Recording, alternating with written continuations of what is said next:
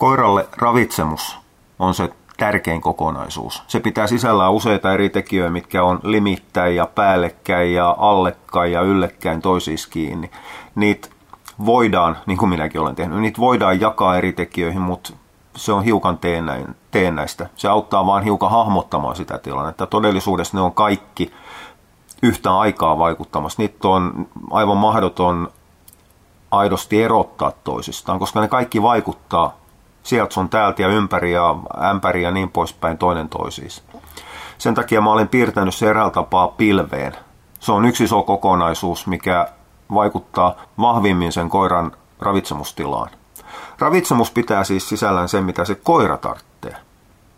Koska sehän määrää sen, että mitä siihen kippoon on laitettava. Tämä on perusasia ja tämä täytyy olla asia, mikä ymmärretään. Ruokakippo ei koskaan määrää sitä, että millainen se koira tarvitsisi olla. Valitettavasti tämä ajattelumaailma on vallallaan osaltaan Billinghurstilaisessa barfissa, osaltaan jopa kuivamuona puolellakin.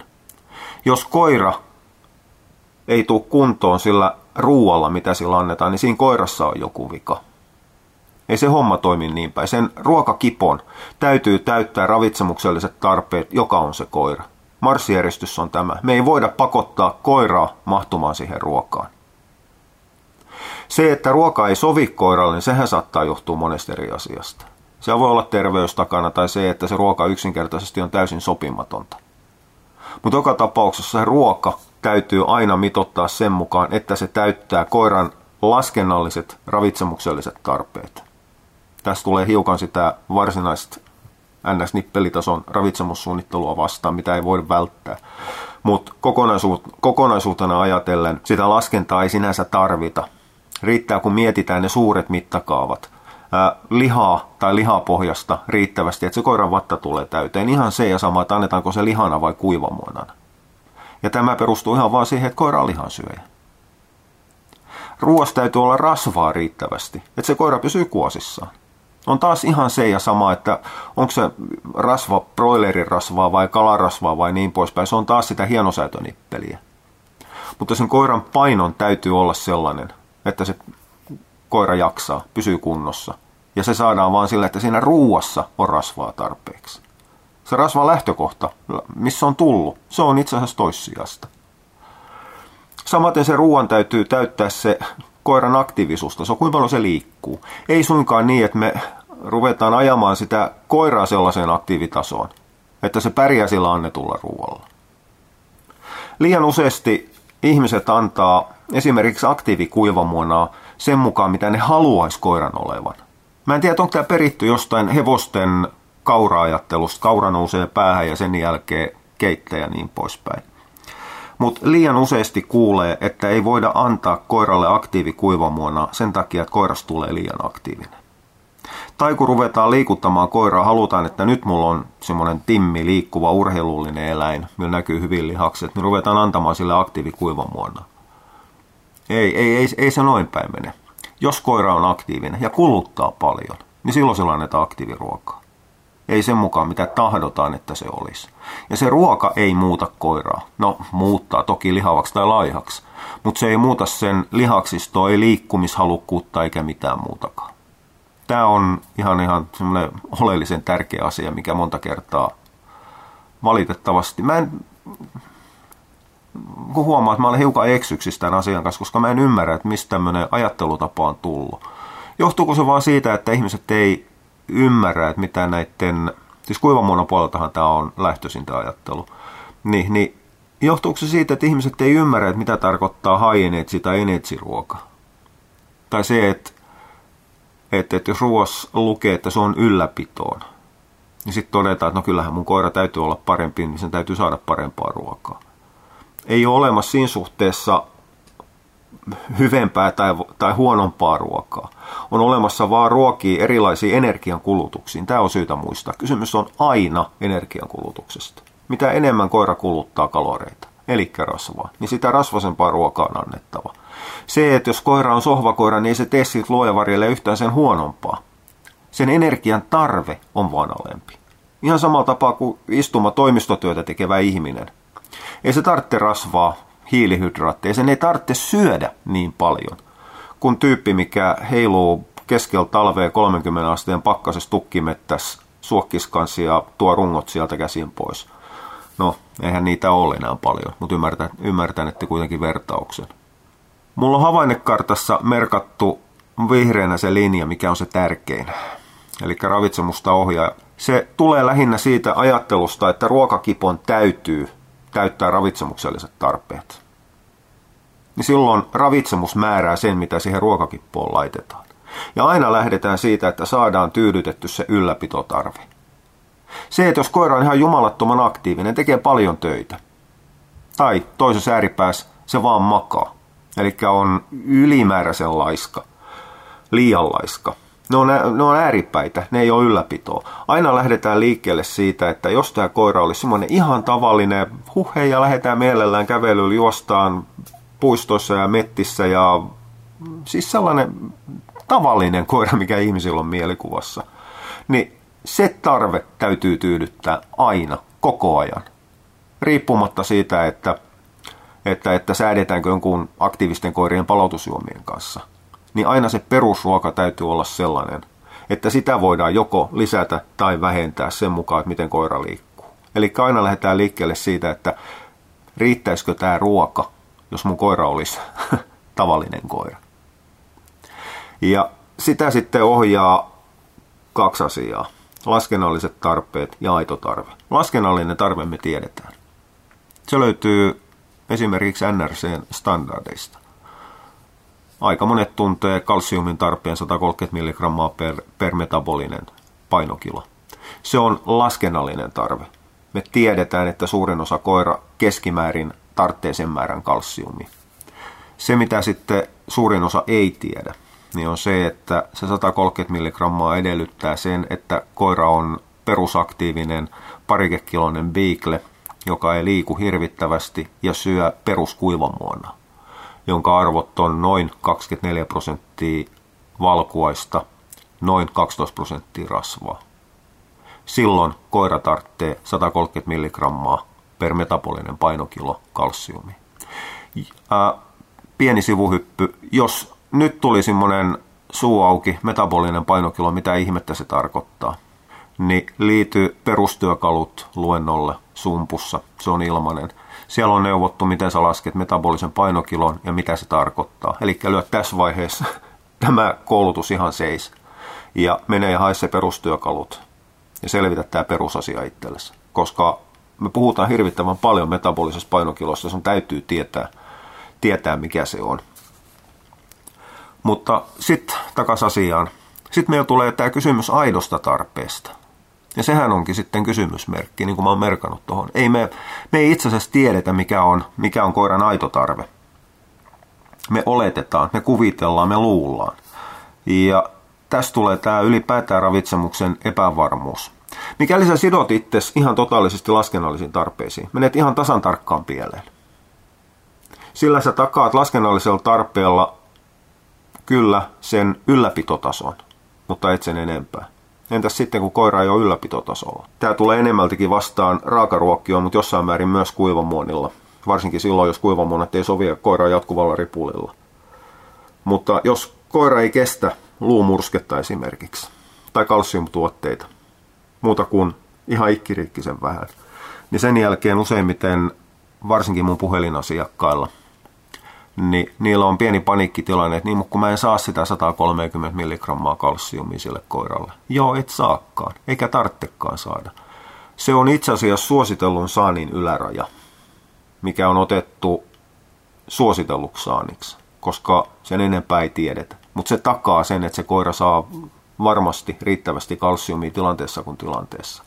Raakaruokkioilla ja 50-50 ruokinnassakin aika monilla – ja lisääntyvissä määrin kuivamuonissa on otettu käyttöön ekstra määrä D-vitamiinia sen mukaan, mitä laskennallinen tarve suositukset sanoo. D-vitamiinin kanssa me saadaan tehostettu sitä kalsiumin lisää, ää, imeytymistä. Ja sitten tähän tulee semmoinen pieni, ei se ole paradoksi. Ää, se 130 milligrammaa kalsiumia imeytyy ns. passiivisesti. Eli se imeytyy vaan, erä tapaa se imeytyy sen takia, että me työnnetään sitä suolistoon tarpeeksi ja se plumpsahtaa väkisin pakolla siitä suoliston läpi. Typerä vertaus, mutta eikä ihan oikein, mutta riittävän lähellä kuitenkin. Mutta kun me vähennetään kalsiumin määrää siinä ruuassa, niin kropan täytyy tehdä jotain, että se saa riittävästi kalsiumia. Se rupeaa tehostamaan sitä imeytymistä. Eli jos me tuolla sellaisella määrällä, josta koira saisi ruoasta imeytetty itselleen sen 130 milligrammaa, niin puhutaan, että kalsiumin imeytyminen, sen bioaktiivisuus on 40 prosentin luokkaa. Eli siitä annetusta kalsiumin, kalsiummäärästä alle puolet imeytyy. Mutta kun me vähennetään sitä kalsiumin määrää, niin kroppa rupeaa tehostamaan, se rupeaa siivilöimään sitä ruokasulaa tarkemmin ja ottaa sieltä enemmän sitä kalsiumia. Eli kun vähennetään kalsiumia, me saadaan tehostettu kalsiumiyhmeytymistä. Tämä ei ole ihan näin yksi yhteen, se riippuu jonkun verran siitäkin, että mitä kalsiumyhdistettä me käytetään. Mutta käytännössä ihan kaikkien kalsiumyhdisteiden kanssa imeytyminen tehostuu, kun me vähennetään antamista. Ja yhtenä tässä imeytymisen tehokkuuden lisäämisessä on D-vitamiini. Ja kun me ollaan nostettu D-vitamiinimäärää, niin me saadaan vielä tehostettu sitä kalsiumin haarukointi haavilla mettästämistä sieltä. Eli itse asiassa se, että me tipautetaan kalsiumin määrää sen takia, että ei voida antaa koiralle luujauhoa, koska se vatta ei kestä. Niin ei ole välttämättä niin paha kuin miltä se laskennallisesti paperilla näyttää, koska se imeytyminen tehostuu määrään X. Ja tämä määrä X on se aito tarve. Tai aito imeytyminen oikeastaan. Aito tarve tulee sitten vastaan myös siinäkin, että jos se koira liikkuu paljon. Se juoksee itse niin sanotusti hapoille. Se on väsynyt hetken aikaa. Sen veren happamuus lisääntyy. Maitohappo ja niin poispäin. Ja sitä täytyy ruveta neutralisoimaan, koska kroppa ei kestä happamuutta. Happamuus on myrkkyy. Happamuus on paha. Emäksisyys on vielä pahempi. Emäksisyys tappaa nopeasti. Sen takia elimistön pH säädellään erittäin ahtaassa rajassa.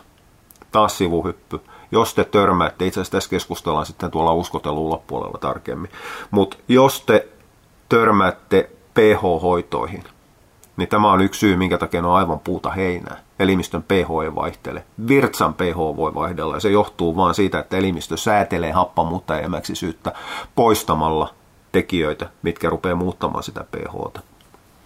Mutta kuitenkin, koska se elimistö happamoituu rasituksen myötä, niin sitä neutralisoidaan ja yksi, mitä, mihin sitä käytetään, niin on kalsium.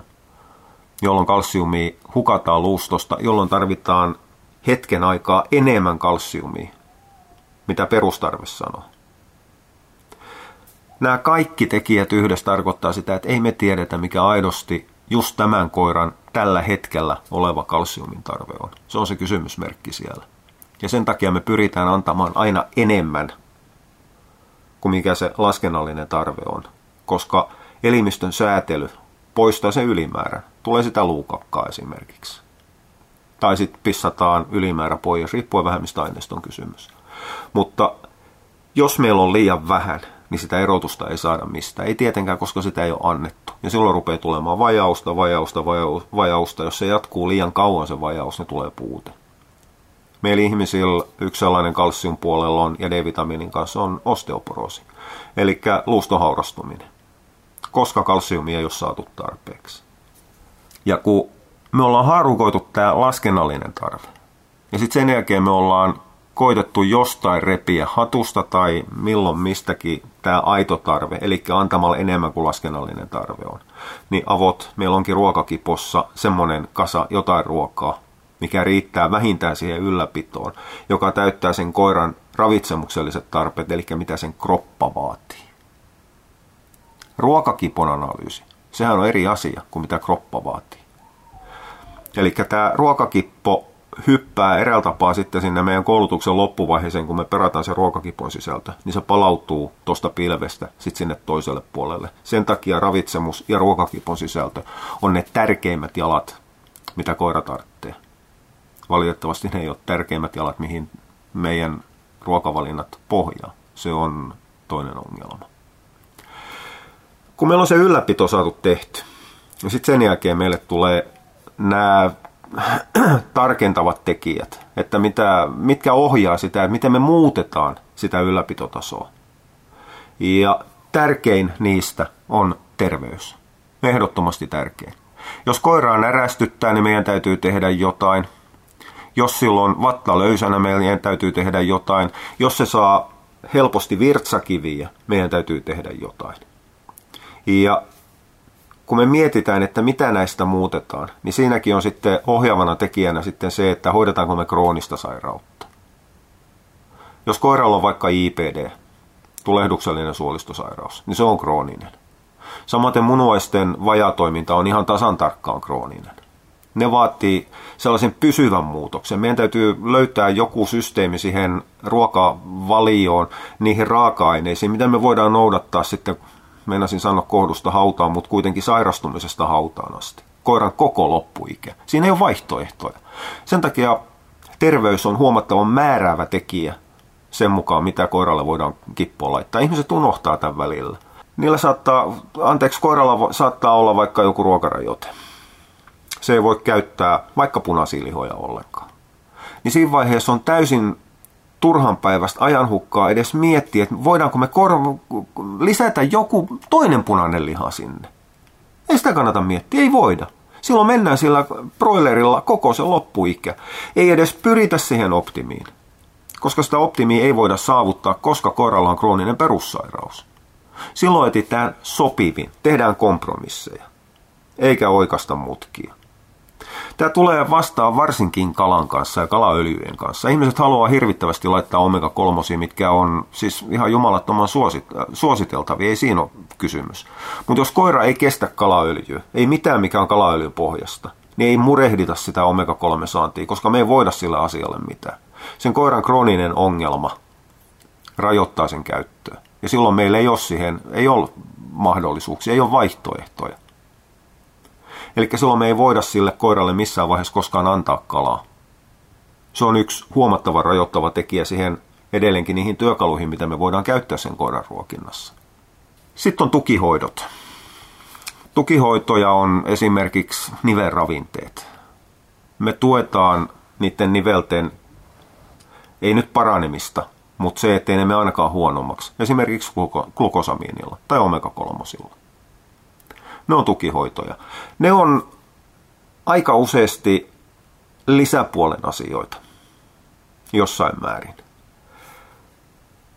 Se on vähän kiikun kaaku riippuen sairauksien kirjosta, mitä koetaan, koitetaan tukea, koska esimerkiksi se, että jos koiralla on luunmurtuma, niin se, että me lisätään proteiini, me lisätään kalsiumin määrää, me ehdottomasti lisätään D-vitamiinia. Ne on tukihoitoja. Niitä käytetään sen aikaa, kunnes se luutuma on toivon mukaan parantunut. Sen jälkeen me voidaan tipauttaa ne määrät taas takaisin normaalitasolle, koska me tarvita ekstraa enää, kun siinä tuetaan nimenomaan sitä kropan hoitoa.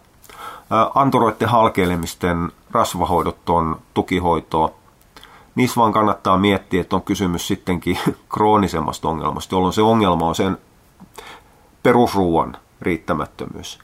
Ei olla käytetty sinne ruokakippoon ihan aidosti just niitä asioita syystä tai toisesta, mitä pitäisi laittaa, vai joudutaan muuttamaan. Sitten on parantavat. Nämä on vaikea. Esimerkiksi se luumurtuma kuuluu myös sinne parantaviin. Haiman tulehduksissa haiman vajaatoiminnassa käytettävät ruokinnat luokitellaan monta kertaa parantaviksi. Ei ne ole sitä, ne on, on, on aidosti tukihoitoja. Aidosti parantavat ruokavaliot on melkoinen kysymysmerkki. Siinä mennään huomattavan paljon uskon puolelle. Useimmiten ruvetaan puhumaan jostain vaikka ruokavaliosta, millä parannetaan kilpirauhanen. Ei, ei sellaisia ole. Ylipäätään aina, jos teillä sanotaan, että joku ruoka parantaa, niin olkaa ihan jumalattoman skeptisi. Se useimmiten ei pidä paikkaansa. Meillä on kaksi asiaa, mitkä koiraa parantaa. Meillä on lääkkeet, itse asiassa parantavia lääkkeitä on huomattavan vähän. Antibiootit on yksi sellainen, määrätyt syöpälääkkeet on. Jotkut sydänlääkkeet on. Mutta pääosin lääkkeet on oireita poistavia, sitä kroppaa tukevia. Kroppa parantaa itse itsesi. Ja sama juttu ruoan kanssa. Ruoan kanssa voidaan tukea, mutta ruoan kanssa huomattavan harvoin voidaan parantaa. Itse asiassa voitaisiin sanoa, että parantavia vaikutuksia saadaan ruoassa silloin, kun etsitään sellainen ruokavalio, joka vaikuttaa suolisto-ongelmiin. Silloin ollaan hiukan siinä lähellä, että, että, että on kysymys parantavasta ruoasta, koska käytetään ruokaa, mikä ei aiheuta koiralle ongelmia.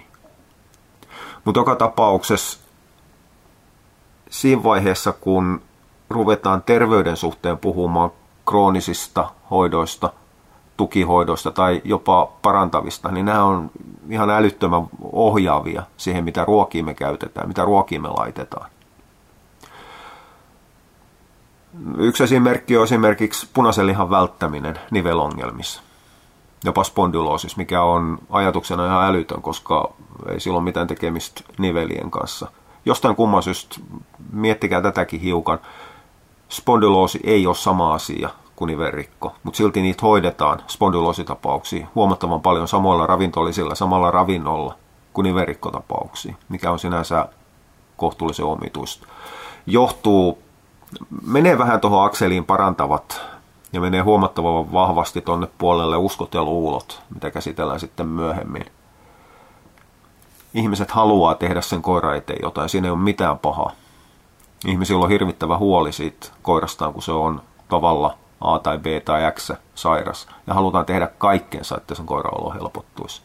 Mutta silti määrätyt realiteetit ja faktat on syytä tunnustaa itselleen, koska se helpottaa vaikka se tuntuu pahalta, että joutuu myöntämään itselle, että ei voi tehdä sen koiran eteen mitään. Tämä on kakkaa tuuria tai se on niin sanotusti luoja huomassa, miten tämä homma tästä etenee.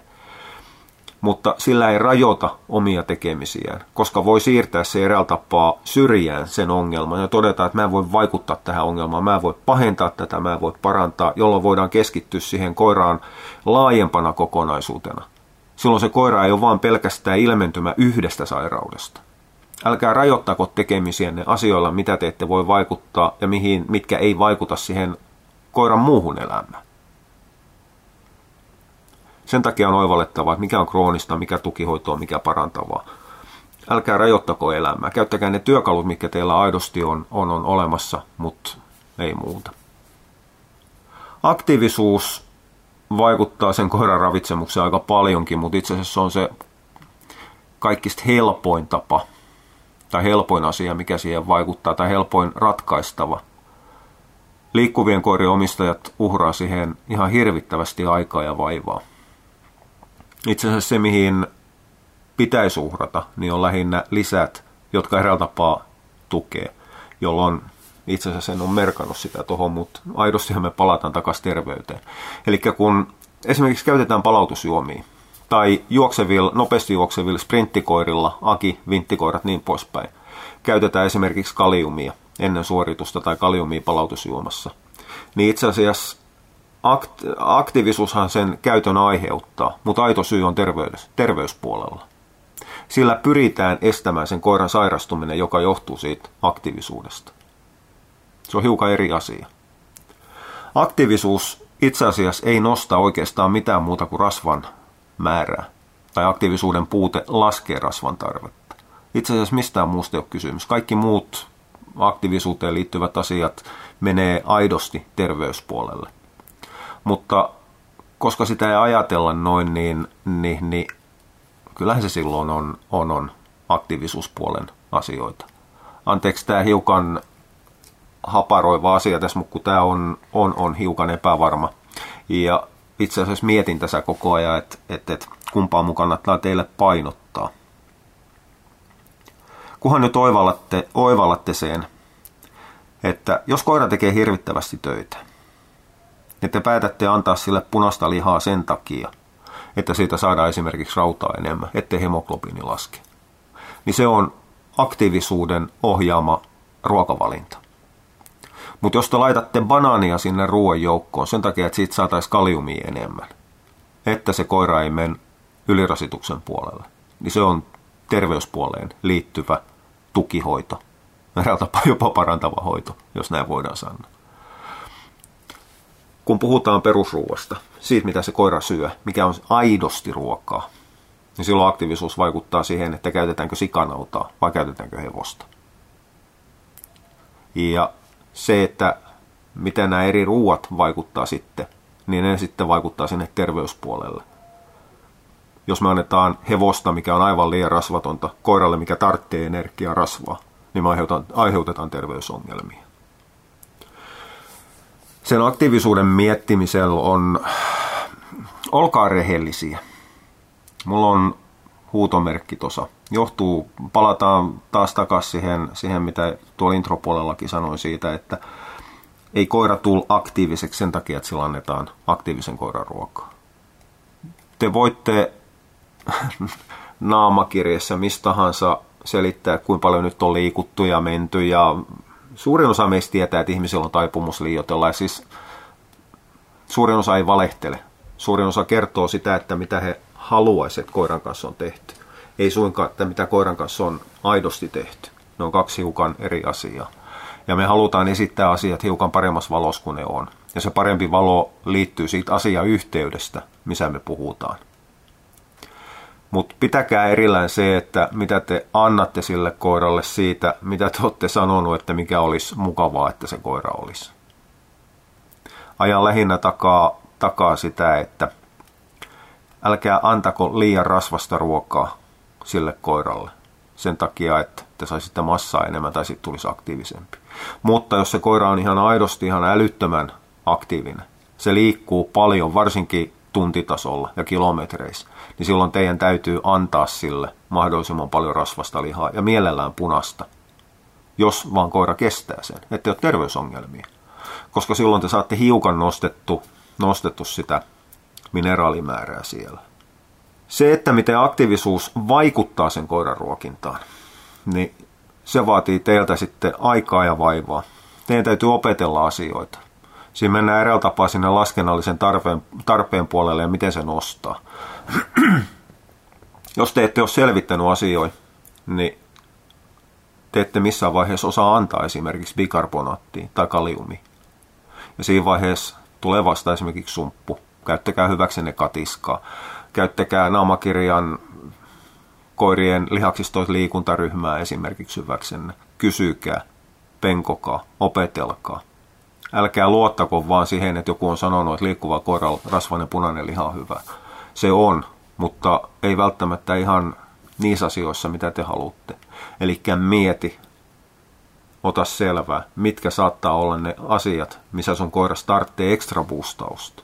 Ja voiko sä hoitaa sen eräällä tapaa niin kuin sen perusruoan raaka-aineita muuttaen, vai tarvitseeko lisiä purkista tai jostain toisesta ruuasta? Kokemus on asia, mikä on vaarallinen, mutta mikä auttaa ihan älyttömän paljon. Kokemus auttaa, mikäli sä kykenet olemaan totaalisen rehellinen itsellesi. Myöntämään, että okei, tämä asia vaikutti tähän. Pystyt karsimaan ne muut mahdolliset vaikuttajat pois ja etkä näe sitä, mitä sä haluat nähdä. Vaan sen, mikä ihan aidosti on ollut yhteydessä. Siinä suhteessa kokemusta ei hakkaa mitkään oppikirjat, ei mitkään laskennalliset kaavat, ei tutkimukset. Tutkimusten mukaan Greyhoundit tarvitsee ravinnostaan energiasta vähintään puolet hiilihydraattia. Kokemuspuolella me tiedetään, että se on yksi parhaimpia tapoja saada koiralle aikaan kramppeja esimerkiksi. Ja itse asiassa, kun me pengotaan näitä, lyödäänkin nämä tutkimukset eräällä tapaa yhteen, niin siinä ei ole minkäännäköistä ristiriitaa. Samaan aikaan samat ihmiset, mitkä on tutkinut ja todennut, että koira tarvitsee tai greyhound tarvitsee ratajuoksunsa ehdottomasti hiilihydraatteja, niin toisella kädellä muualla ne neuvoo, miten saadaan krampit poistettu. Mutta kun me poistetaan tämä hiilihydraatti pois, niin itse asiassa meiltä häviää krampit. Mutta sitä ei ole missään vaiheessa tutkittu, koska se tutkimus on pohjautunut ajatukseen, että tarvitaan se puolet energiasta hiilihydraattiin. Siinä suhteessa kokemus ja tutkittu tieto ei ole ristiriidassa, koska tutkittu tieto on tutkinut eri asiaa kuin mitä kokemus on kertonut. Kokemus on laajentanut sitä tietoa. Itse asiassa sitten jälkeenpäin sit tutkittu tieto on itse asiassa tukenut tätä kokemusta. Mutta mut, jos te olette tehnyt pitkään tätä, ja edelleenkin taas kerran mä painotan sitä. Pystyt katsomaan itseäsi silmiin peilin kautta ja myöntämään itsellesi epävarmuudet, karsimaan sieltä kuvitelma pois. Niin kokemus on ihan jumalattoman arvokasta. Ja taas hiukan laajentaen aihetta menneen hiukan off-topicin puolelle. Älä panttaa sitä kokemusta tai kokemukseen perustuvaa tietoa, vaan sen takia, että sä haluat menestyä kilpailus paremmin. Se on lyhytnäköistä ja mun mielestä jopa jossain määrin epäeettis-moraalista pyrkii voittamaan omassa lajissa sillä, että, että, että toinen rikkoo koiras. Ei se homma niin voi mennä. Summa summarum. Koiran ruokintaa tärkein ohjaava tekijä täytyy olla ravitsemus. Koska ravitsemus on se, mitä koiran kroppa tarvitsee. Ravitsemusta ei ole NRCn standardit. Ravitsemus on se, mitä koira tarvitsee. Niin sen takia sen täytyy olla se tärkein ohjaava asia. Ja silloin täytyy löytää ne isot suuntalinjat. Otetaan rasva, proteiinit esimerkiksi lihasta, käytetään maksaa sisäelimiä. Ei karsita niitä. Otetaan vaikka kalsium luusta, mutta oivalletaan se, että mitä iso luumäärä saattaa aiheuttaa tavallisella koiralla ja jopa tolkkunen luumäärä paljon liikkuvalla aktiivisella koiralla aiheuttaako se mahdollisesti ongelmia suorituskyvyllä, jolloin täytyykin käyttää jotain korvaavaa. Nämä on ne tärkeimmät, aidosti tärkeimmät raaka-ainevalinnat, mitä tehdään koiralle. Käytä hyväksesi luennon foorumi pura omia ajatuksia pilvestä, joka pitää sisällään koiran ravitsemuksen, miten sitä ohjaa ylläpito, terveys, aktiivisuus. Kirjoita omia ajatuksia huomioi sen mukaan, että miten ne sulla on vaikuttanut siihen, että mitä sä oot laittanut sinne ruokakippoon raaka-ainetasolla omiin valintoihin. Kiitti. Jatketaan tästä eteenpäin seuraavalla aiheella, joka on koira tietää.